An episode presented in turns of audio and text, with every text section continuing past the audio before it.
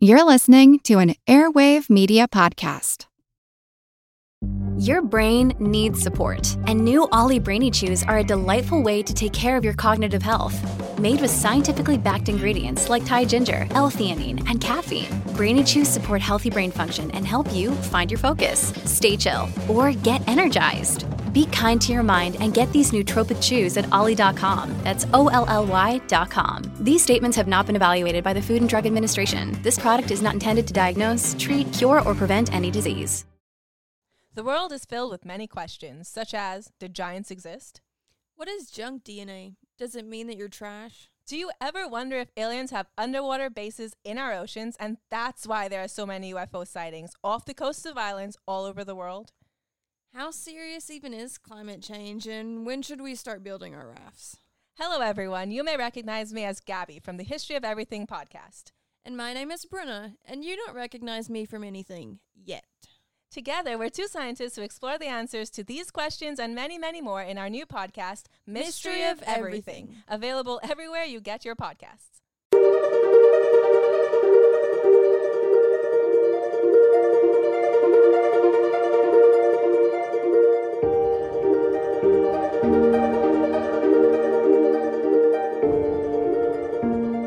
Welcome to the All Creatures Podcast. This is Chris, and Angie and I today are so excited to welcome Amanda Ryan Romo, who is a professor at the East Los Angeles College. And get this, in the English department. But wait for it. This interview is going to fascinate you. It when we heard her story and she reached out to us, we were like instantly we are going to have her on the podcast. We're going to have an amazing discussion today about how conservation, learning about endangered species is inspiring the next generation. So, Amanda, welcome. Thank you. I'm happy to be here. Yeah. And then, Angie, are you there? I am here. Yes, it's so great to be dorking out all about animals and education today. That's that's that's what we love. That's what we do. And as Chris mentioned, just to reinforce it, when Amanda reached out to us and shared with us her story, I quickly emailed Chris back and I'm like, I don't know if she'll do it, but we've got to get her on the podcast because because not only is she inspiring the next generation of conservationists and animal lovers, but also being a fellow professor, I was like, you know, I bet there's a lot of like teachers and professors out there, or even parents uh, that want to hear some of what we're doing and how our podcast is being infused into the classroom to make really fun and engaging activities. Because whether you're a parent or a teacher, or maybe you're a younger person listening to this podcast, we all know that in this day and age, nobody really has a long attention span.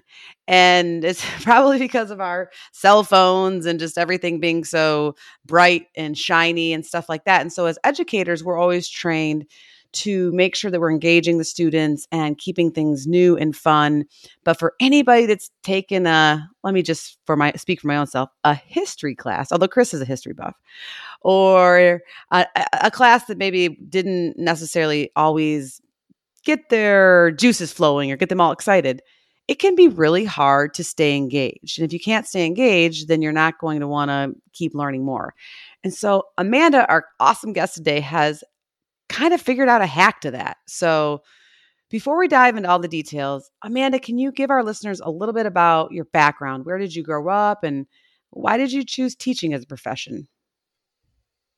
Thanks, Angie. Um, I'm a native of Los Angeles. I grew up in the San Gabriel Valley area, um, up near the mountains, and so nature's always been part of my my life.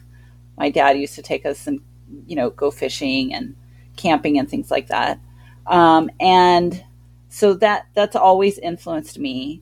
And I've wanted to be a teacher my entire life. Apparently, when I was five, I told my mom I wanted to be a college professor, and so um, I I worked my way up there. Um, I have a background in English and in education, and I am an armchair scientist, and I really love science. And um, I really, a number of years ago, discovered a passion for teaching about climate change and and engaging young adults in this. So, what really, I mean, I, growing up in California too, like when you were talking about that, it brought back memories of my own childhood, you know, running around Southern California, the woods, getting up to Big Bear and, and, and the mountains around there. But what really, you talk about climate change as an English teacher or professor, what turned for you where you were like, okay, I really want to learn more and I, and, and I really want to, to dive deeper into this topic?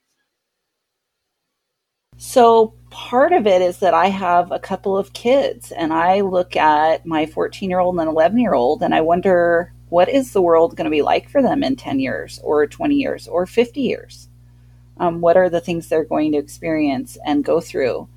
Um, but I, more than that, it, it's something that has always interested in, interested me, and I remember being taught about it in high school, but not with a lot of depth or knowledge.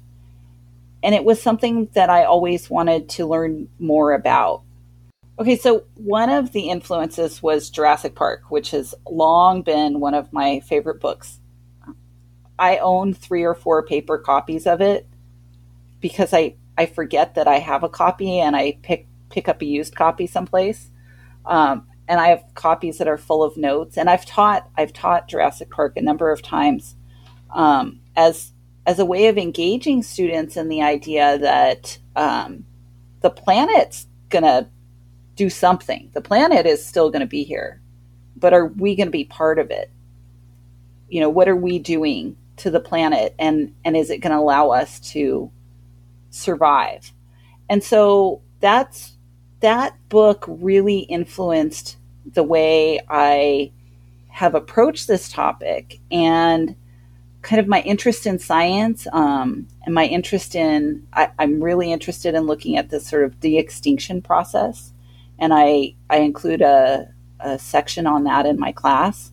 And so that that's been one of the big influences is jurassic park um, and crichton and his message. And now amanda as an English instructor, and I'm obviously having this love for Jurassic World, which is amazing because my little boys right now are so into Jurassic Park, Jurassic World.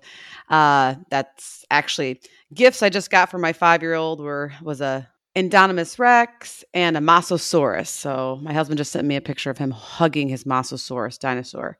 And so you have all these interests, and you're an English professor how do you start to notice that your students enjoy or how do you get them talking about climate change and the environment? Where does the change occur? About 10 years ago. So, first, um, as an English instructor, when you're teaching freshman composition or you're teaching argumentative writing, you have a lot of freedom in terms of the material that you can use for teaching writing, the material that you can share with students and have them look at for for learning all of these different skills you know writing and communication skills. And so about 10 years ago i was uh, teaching a course and i was using a reader so a collection of um, chapters with different themes that had articles and short stories in them. And one of them was on climate change. And i thought okay i'm going to use this chapter. I'm going to have students write about this this should be really interesting because these are young adults. They should have grown up with this. They they may be able to teach me. And I was really looking forward to the lesson and sort of a couple of weeks of discussion and writing about this. And then I got into it and I discovered that their knowledge base had some pretty serious gaps in it. Um, and that disturbed me pretty deeply. Uh, the I remember that the reader, I think the theme was sort of consumerism and the environment and climate change, and students just did not know very much about climate change at all.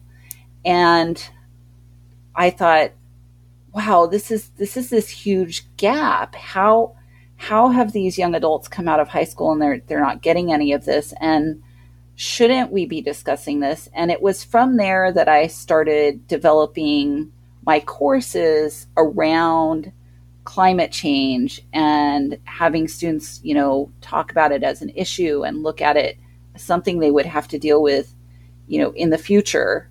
Um, that was 10 years ago. They should have been dealing with it, with it then. Um, but it was that approach or that assignment that that made me think I need to do something with this. And so with them doing that assignment, what surprised you about what they came back with? You know, because I can imagine, you know, something they don't know a lot about. But one of the things I really enjoyed when I was a professor was giving assignments like that. And I got to learn a lot, you know, when they turned in all these different topics around, you know, animals and everything. So, what really surprised you about that assignment when they came back with it? I discovered very quickly in the discussion that they didn't know enough to deal with the texts.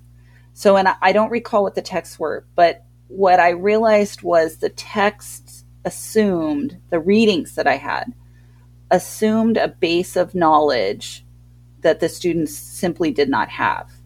They they couldn't define climate change. They couldn't explain global warming. And I, I really truly thought that these were things they would have gotten in their high school science classes. And that semester, that assignment was was awful. It didn't go over very well. I, I don't remember what I ended up having to do with it. I, I think I may have I may have made it one of those like drop the worst grade type of assignments because um, they just didn't know enough to be able to write for the class about it. They they weren't able to deal with the issue in a, in um, ways that I expected them to be able to. And what it drove me to do was to start looking at well, if they don't know anything and I want to talk about this, how do I first inform them? And now all of my classes start with a unit on what is climate change and what is this, you know, what is the state of the planet right now? And there are wonderful, wonderful re- resources out there to use. But I've found that even 10 years, 10 years have passed since I did that. And I still have to start with what I feel are kind of basics that students, I feel like they should know this and they don't. And so I start with those basics with let's get oriented in what is what is climate change? What is conservation? What is global warming? They have to define and look things up. They have to watch ted talks on it and things like that um, to really orient them in this is what we're going to be looking at for the rest of the term. Politics aside amanda yeah because we're, we're both californians and it's known as a progressive state and you know you would think science education would be more progressive in California. So is that something that you're finding in, in because my kids are too young and obviously I'm in New Zealand now, but with the California education system not teaching as much science as they used to or I would you were right. I mean, I would think this would be a, a hot topic. I would think it would be a hot topic too, but having had an 8th grader go through and looking at the science she's gotten for the last several years, it is taught in a very shallow way. It's it's not dealt with, and I don't know if it's because teachers don't feel comfortable with it. Uh, I'm kind of assuming that that may be part of it, or teachers don't know how to to address it with young adults and talk realistically about the future and making changes. But if I'm looking at my she's now a ninth grader and I'm looking ahead at her her science for the year, the emphasis is not strong. And it it's dealt with in a way of well, if everybody recycles, if you can get your family to buy an electric car, and it's still very sort of individually driven and it doesn't look at at the big picture and it doesn't seem to look at big business or anything like that. Um, it just, I feel like there's something being missed out there for young adults. Well, Amanda, I would definitely have to agree with you on that. Um, I teach at the college level as well, and I'm lucky enough to teach ecology and animal behavior And so I really get to dive into these topics and I do. And I'm still young in my teaching career eh, to the fact where I'm developing assignments and trying to figure out what works and what's a flop. And for those of you listening are like, what do you mean teachers have f- assignments that are flops? Absolutely. and a lot of it's like knowing, okay, that didn't go over well. Let me let me start again and try something new. And so mm-hmm. I too have found that the students do not know a, enough about conservation or endangered species or the food chain, if you will, uh, or food web, I like to call it. Um, or the I have students that don't even know about the Great Pacific Garbage Patch. Uh, and just if, if you were thinking about recycling and plastic, I would think that's a, a message. Like like show them the garbage patch that circulates off the coast of Hawaii and then start talking about why we should we should recycle, right? Like grab their attention. Um, so I don't, and here in Florida, that's where I'm teaching. I don't, I too don't know where the lack is, but I am definitely resigned to at least for my students to come across my desk and spend I spend time with. I'm I'm want to make the most positive impact to change that and help their education because you can't love something or want to work towards something if you don't know about it, right? Which leads me to ask how did you come up with some of the more successful assignments, such as listening to animal podcasts? Well, let me start by telling you what didn't work. Yes, please. Just in case any teachers are thinking about this and go in some of these directions. The the first time I tried a course where I was sort of focused on climate change, I looked at consumerism and Annie Leonard's The Story of Stuff, which is amazing. It did not go over well with students. I think because they're young adults and they're they were not very aware of their own buying power. Or they were young adults and really their parents were still responsible for their buying power. And so that that didn't go over well. The the next one that I tried was food systems and that was an absolute flop as well. Um, students were openly hostile when you suggested that, or when the science suggested, they were reading articles about this that suggested that maybe you should cut down on your red meat consumption. Maybe your $1.99 burger is not the best choice for the environment. That that actually led to some hostility in the classroom. That that one did not work either. So then Jurassic World came out. And I've been following the de-extinction movement for since 2009, 2008. And so Jurassic World came out and students just love this and I thought I can look at it this way. Let's look at de-extinction and climate change. Let's look at bringing back woolly mammoths and should we bring these animals back and how is this technology going to work? So i initially started with that as an emphasis but i realized that there were still gaps in their understanding about conservation. So then we have to you know i expanded i was like okay so let's look at animal conservation in general and we'll bring the de-extinction in and talk about can de-extinction support animal conservation or not? And then from there, it's kind of grown, and I do a number of different topics. I change it up every semester under this kind of general theme of animal conservation and climate change. So I there are a number of things that I go through.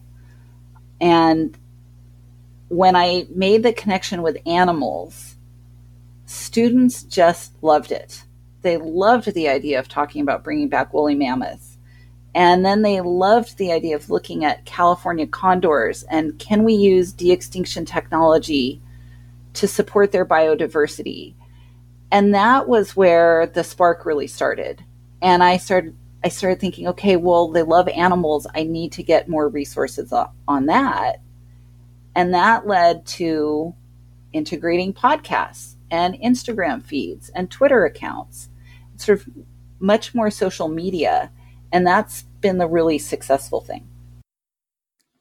It's amazing. It's it's amazing. That's why I think Angie and I just had the biggest smiles reading your email was as educators to know that we could be a part of that that your inspiration for the last decade and then you finally found our podcast animals to the max probably a few others and and started integrating that into the classroom it, it's funny because angie and i were talking I did a project back at the University of Florida and I called it Wild Discoveries. And I, I feel you doing assignments that fail. and you're like, right? You you're so frustrated. It took you hours to come up with this, and you employ it in your classrooms, and it's a massive failure. But it's it's it's it's a good learning process for us as educators, right? So it's like you know, okay, that didn't work, but this might, and, and we try things and new things, and until you find that gold. Well, really quickly, because we wanted to talk about this project with you and, and with Angie to uh, to jump in. My whole thing was with with Angie being the animal behaviorist. She's the one that really got me into studying more animal behavior from a scientific perspective. And I created this course, and I actually got some NSF funding for it where I took students who weren't science literate, like you, and I used animal behavior as the tool to teach them science. So they had to go and do a research project, come up with a hypothesis, use webcams. We set up webcams at Santa Fe College Teaching Zoo that Angie's husband runs. I set up webcams in some horse paddocks or or uh, pastures. And then we also used wildlife cams from Africa and zoos. And I had my students study behavior. And they were fascinated. They just they fell in love with it, right? So is that what you're finding too? Is it's when you use animals like this as a teaching tool that your students, like you said, light up? Are there any other advice or tips you can give to other educators? engaging with animals is really it is the key. It it definitely is the key. They light up. I use a lot of visual imagery in the course. They they see pictures and I found that it it absolutely makes a difference when we talk about deforestation to say, you know, when we have deforestation, these are the animals that are affected. And you show a picture of a panther or a tamarin or a sloth or an otter. And they they see that and they really connect with those animals and they they realize it's their decisions sometimes are are impacting the animals. So if i talk about food systems and deforestation and factory farming and we and which had was a total bust until I added in this idea of, and here are the animals whose homes are now destroyed. That's what really engaged them in in this. One of the things I think about was I grew up watching Steve Irwin, and Steve Irwin always talked about getting people to love the animal you know, he was driven to get people to love crocodiles so that he could save crocodiles by anthropomorphizing them and giving them names and all of that. And it was really effective. And I think that is such a powerful tool. And I know anthropomorphizing is highly debated. I've listened to several podcasts on it. But it really engages students when they can look at the animals and when they can see the impact on like this tiny little cotton top tamarins had its home destroyed because of deforestation. It's really hard to see those images and to just turn your back on that. It's a very powerful tool. Well yes amanda uh, all my years at the zoo when i was working with kids and i would i was lucky enough to either have an a boa constrictor in my hand or a bunny, um, or I got to work in the goat yard. It's so easy to see kids' faces light up and they start asking questions and they come out of their shells. And I just am a true believer that you're not going to want to save something unless you love it or understand understand it more. And that's what encouraged Chris and I to do this podcast, right? Like we want to cover all the creatures. So we have about I don't know, Chris, what like 47 a few billion to go. 4700 more if we're just talking mammals. Yes. Um, a lot we have a lot more to go but we wanted to give them each identity and and and and let people get to know them but also broadcast this free education internationally right uh, so anybody can listen to it and access it and it's free and and get them excited and some people are going to be excited about zebras that's me and some are going to be excited about crocodiles like you mentioned. So it's just putting all that out there to to hopefully just if if one podcast resonates with one person i mean chris and i have done our jobs uh, but then you reach out to us and tell us about using our podcast in some of your uh, assignments that had really incredible feedback and so since i'm still a young educator i'm wondering what was the assignment uh, and how do you think it helped them i use podcasts every week in the course. So whether it's a 15 week course or an eight week course, uh, they get assigned, students get assigned podcasts every week, um, one or two of them. And I use them in different ways. So, you know, I'm teaching students how to write. That that's the primary aim of the class is to teach them how to communicate with words. So I've done assignments where they have to listen to a podcast and then because one of the things I'm interested in is how can social media help conservation? So they'll listen to a podcast and then they have to produce a an Instagram post on it, complete with a picture. They don't they don't post it on Instagram, but they they share it with the class. You know, when we talk about communicating and can that communication um, help conservation? Is that is that really helping conservation to get get the information out there? Um, students have asked me to dive into TikTok, but I don't I don't really know anything about TikTok, so we'll see. But so I do I that I do that kind of assignment, and then I do where we look at technology and um, conservation and biodiversity, and we've done the black-footed ferret, and it was really amazing this last year because they just cloned a ferret and we looked at, you know, they listened to podcasts about the black footed ferret that were a little older. And then we look at this these new articles and this new news on how the technology is being used. And they write about is this technology, is this going to help? Is this going to be, and is this an ethical use of this technology? so they get knowledge from the podcasts and sometimes they you know they have to do something very direct with the knowledge um, like writing the instagram post or they use it to sort of speculate in other argumentative ways um, so i use it i use it in a lot of i use the podcasts in a lot of different ways this coming semester i've decided i'm going to do wolves we're going to look at wolves i think the issue with wolves is really critical and really important and it's something they can act on pretty much immediately. It's something they can make an impact on. So, listening to the podcasts about wolves, reading some articles, looking at, at that little film on how the wolves changed Yellowstone, and then talking about how do you advocate for wolves? Look at all of this information and how do you advocate?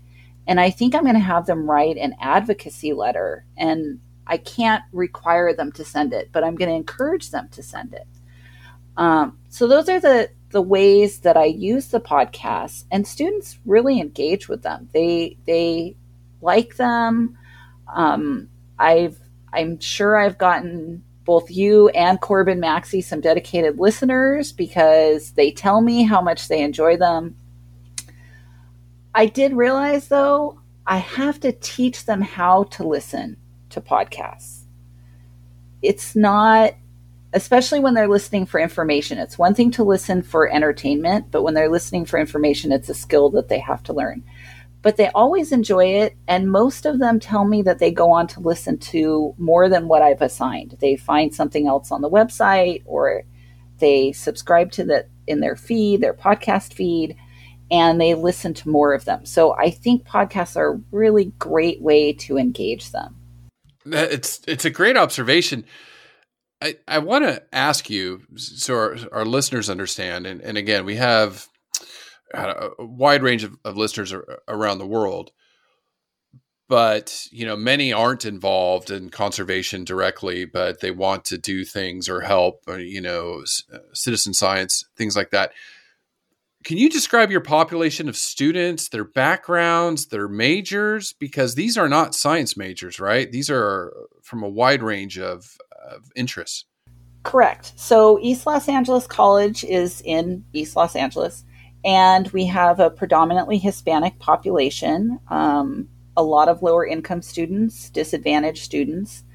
And I'm teaching a gen ed course that they're re- they're required to take. They're required to take freshman composition. They're required to take argument writing.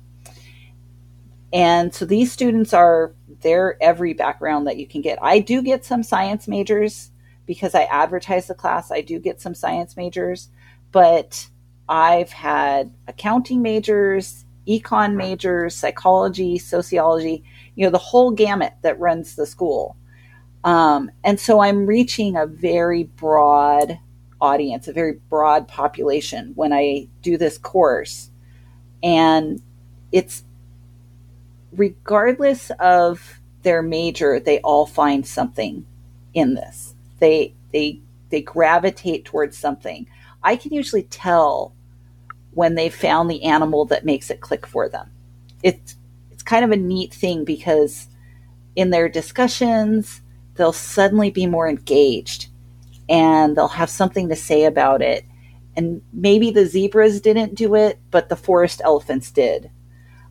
You know, so I think everybody has an animal that they're going to gravitate towards and love, and it's finding that and sort of getting that that click is is what does it it really helps them to to connect with the bigger issues and now amanda when students leave your class and go on to do other things whatever their major might be have you had any students come back to you and say I love this. I I want to be a conservationist now or I want to learn more about animals or what's what's really been some of the feedback that you've received? I have been incredibly lucky to have one or two students every semester since I sort of shifted to this focus who have done something with it or because of it.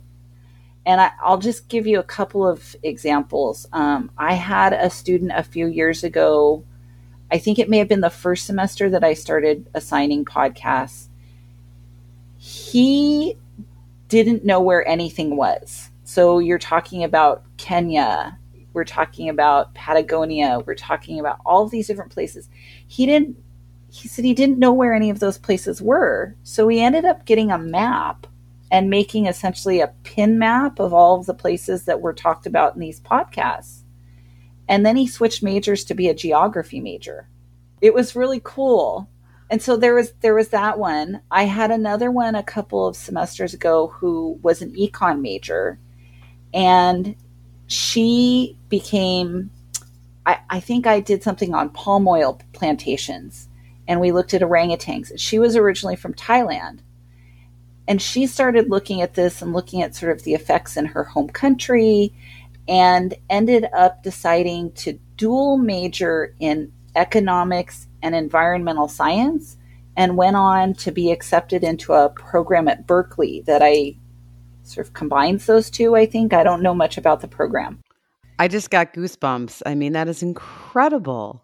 Yeah, it was really cool. She's actually stayed in touch with me. She is she's such a dynamic young woman and I think she is she's going places and she wants to make a difference in the world. So that's that it gives me goosebumps too to think like my little class had an effect on something yeah. And then um, I think I told you I in my email I told you I had a, a young man last semester who was an accounting major, and his real interest was where does the money from conservation where does it come from? Where does it go?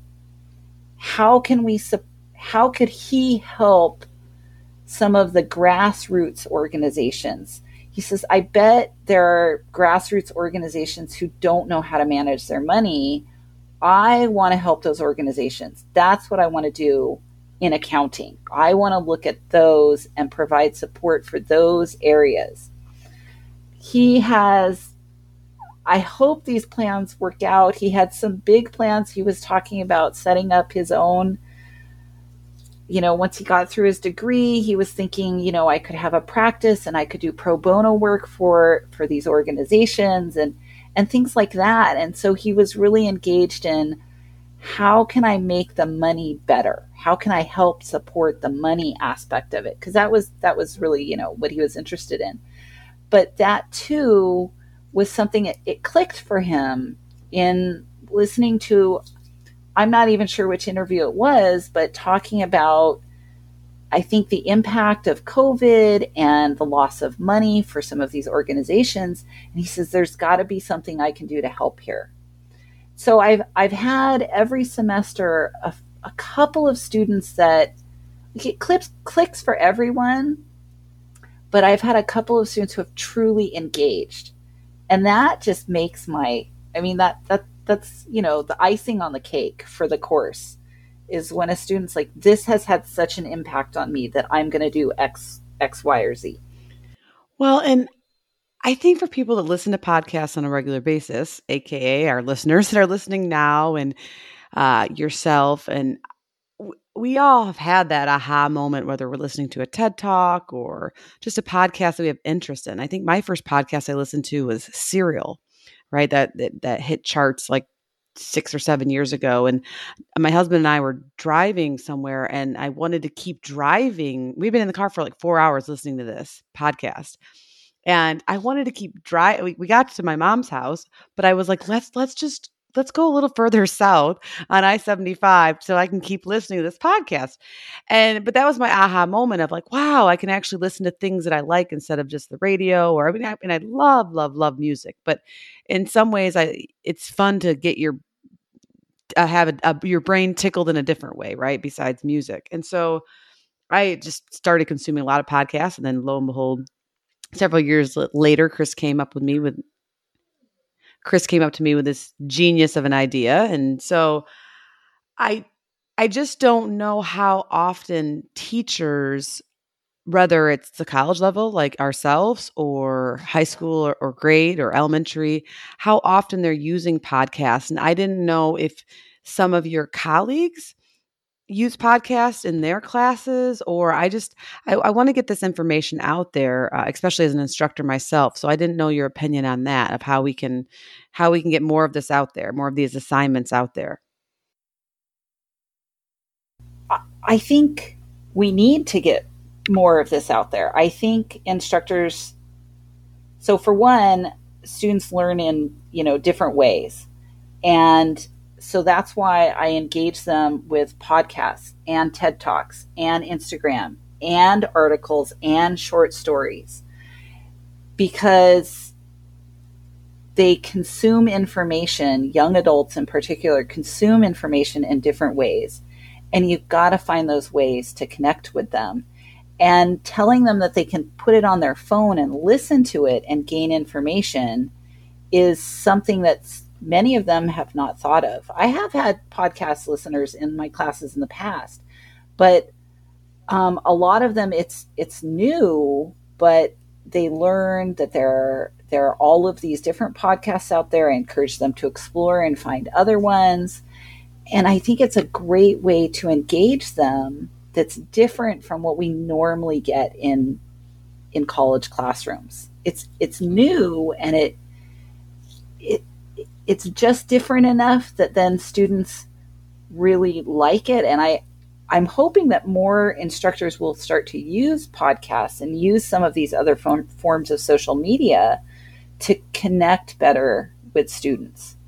Well i hope so too amanda. And you reaching out to us actually really has inspired me as an instructor and thinking okay how can how can we learn more about podcasts in a classroom? And so I'm going to hopefully start collecting data this semester just to survey my students to see if they like the assignment, how to improve the assignment, what they got out of the assignment, before and after type surveys. And then Chris and I always talk on the podcast how we're very data driven. We love numbers and statistics, and that's what helps guide the backbone of our podcast, right? And so I want to gather data for a couple semesters and just see how it's going. I mean, how, are the students really engaging in it and do how does it help connect them more to conservation issues and want to learn more and also potentially even help more. And so that's one of the things I'm going to try to do because then if I can have some data and it and maybe maybe I'll find that it doesn't or uh, there's not a statistical significance, but I'm hoping to then maybe present that at a t- science or an education conference to help maybe inspire other educators to thus inspire their classroom and other students. So that's one way I'm thinking of doing it personally. Um, and then I was thinking of maybe getting on some social media sites for educators to maybe share some of these assignments um, and pick people's brains about, and to pick other instructors' brains about what they're doing in the classroom to help engage students. Because as you mentioned, there are so many different types of learners out there. And I think they, from what Chris and I have always talked about, is uh, they do better like with 10 minute blurbs or interactives. Chris was known throughout um, our university for flipping the classroom and doing a lot more hands on activities instead of the, the traditional lecture, right? That makes some people fall asleep if they're not really into the subject, let's be honest. So I'm just hoping that we move in the in the. I'm just hoping in the future we move more in this direction. No, it's true, Angie. I just want to jump in there too because I was thinking about that when when Amanda was talking. I was like, yes, yes, yes. It was one of the things I was known for at UF was the the the old approach to education needs to go to the, with this generation. You know, the old lecture for an hour. It, it, it, it's just not connecting to younger students anymore. They have social media. We have podcasts. We have YouTube the information age has changed the landscape in education. So I think what really excites me about what you're doing, Amanda, is it is so forward looking and looking to use new tools and different tools in the classroom. So bravo on that. I'm like, I'm not your biggest fan. Like, yes, yes. now my question is, because this gives me a lot of hope too. When these students leave you, do you feel hopeful? Like not only did you know obviously teach them what you were tasked with that that semester but hopeful for the future of the planet because i do see a lot of hope in this generation this younger generation up and coming. I do feel hopeful. I feel like if i've opened their eyes just enough that they will continue to be opened by other sources that they will, and because I'm really heavily emphasizing advocacy and communicating about advocacy, I'm hoping that that message sinks in and they start to do it in different ways. Um, whether whether it's the really big way of changing their major and doing something brand new, or it's talking to their friends and family about climate change and about issues facing the planet because they've learned about this. And I've had students tell me like that one one young woman told me that she thought her husband was probably sick of my class because all she did was talk about it. and and the things she was listening the things that she was learning and and how she wanted to change their lifestyle and really, you know, reconsider like their their carbon footprint and and things like that. And so if I can get them to open their eyes a little bit and start talking about this, then I I I feel hopeful usually at the end of the classes. When I read their final reflections and they talk to me about how the class has impacted them, I feel like okay, I've I've done something that's going to help the future and it, it does feel good Well, Amanda, we're going to definitely have to stay in touch because like I said, I'll, I'll might have you start reviewing some of my assignments to help give me the cliff notes on what works and what doesn't, because that would be very helpful. And and at the end of the day, as you mentioned, it is all about the students and getting them excited and getting them inspired. And I've always said that you just you never know who's going to be the next Jane Goodall. And therefore, if I can just teach one little kid or one adult or whoever to love and want to conserve a species, you know, then I've I've done my part. Uh, but now with this podcast, I'm getting a little bit greedy, and I'm like, okay, now I want to I want to inspire two people or twenty people or yes. more of them, uh, just because we well we need that right. This generation needs it, um, and I I always somewhat feel bad for the younger generation of like the whole world rests on their shoulders of this mess that my generation and my and my fore forefathers have left for them. And it shouldn't be like that. It needs to be it should be a group assignment right? Not just uh individual project over here. And so I, am very hopeful when I when I see their eyes light up and when we can find ins- assignments like this to help engage them, or when they find podcasts that they love. Uh, but in the same instance, I hope to inspire our generation too, whether we're teachers or scientists or firefighters or or farmers or just anybody out there that you don't necessarily have to be a conservation biologist to practice conservation and to help animals or help make an impact on saving the planet. I I totally agree. I think one of the benefits of teaching at East East LA College, um, I get students of all ages. So, a, you know, I do get a lot of traditional freshmen, but I, I have a lot of non traditional students in my classes as well. And so having someone someone who's my age who's coming into it, who's, you know, heading towards the middle of their life and looking at this and learning something new. I get those as well. And I think that that then they start talking to their kids, to their parents, to, you know, whoever it is. Um, to sort of spread the message and i think that that's a really exciting thing. It is. I i love my mature students. I was a mature student right chris? When i came to you. What? You're still not mature. Uh, yes. Thank you. I appreciate that but no amazing, I, uh, but no it is it is really nice at the college level. I teach at as well to have um, all different students with all different backgrounds and i and it just really uh, helps me feel that i am making a difference in to so many people's lives yeah and just final question amanda uh, let you go what's the future of this assignment where where do you see it going I change it up every semester. So this coming semester, um, I'm going to do an emphasis on wolves. We're going to look at wolf conservation. The other podcast that you did recently was with Dr. Paula Kahumbu, and I loved that one. I thought that was just amazing. And so, one of the things I want to look at is she talked about showing the Kenyans doing conservation. So, one of the things I want to talk about with my students is where are the young adults who look like them doing conser- conservation? How do we find them? How do we highlight them? How do we become them? How do we show the Latinx person in Los Angeles who is working in animal conservation is is where do we see those young adults?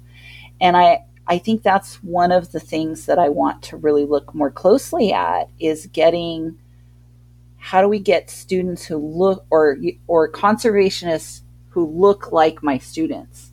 How do we how do we highlight them and find them? Because I know they're out there, but it's shockingly hard to find those young adults. And I, I want to look more closely at that as an issue. Yeah, Angie, you just Angie highlighted a group in our I think it was our Great Hammerhead episode. Mm-hmm. The, yeah, I'm going to get them on the podcast. It's the, the minorities and mm-hmm, It's called Miss. It's minorities and shark science. So that's that's what I really want to bring to the forefront is is that idea of finding those minority groups. Mm-hmm. I think we'll just leave it there today, man. I I want to check back with you after this semester and see. I mean, obviously we'll be in touch, share notes. I know Angie will be in touch with you, you know, to use some things in her teaching. I would just say for the listeners out there, if you're interested in any of this, please contact us, allcreaturespod at gmail.com. Uh, we will help you. You know, I, I don't want to overwhelm Amanda or anything like that, but if you need ideas, uh, implementing strategies in the classrooms to get your students excited about animals and animal conservation, always reach out to us. You know, Angie will share her insights, uh, my insights. Like I said, that Wild Discoveries project. We can always reach back out to Amanda and ask questions if you're interested. But Amanda, thank you so much for reaching out to us. Like, honestly, it it, it made our day. It's made our month, and just talking to you, it just I'm so I'm like just so lit up. So thank you. Well, thank you for having me. I've really enjoyed this. Thank you, Amanda.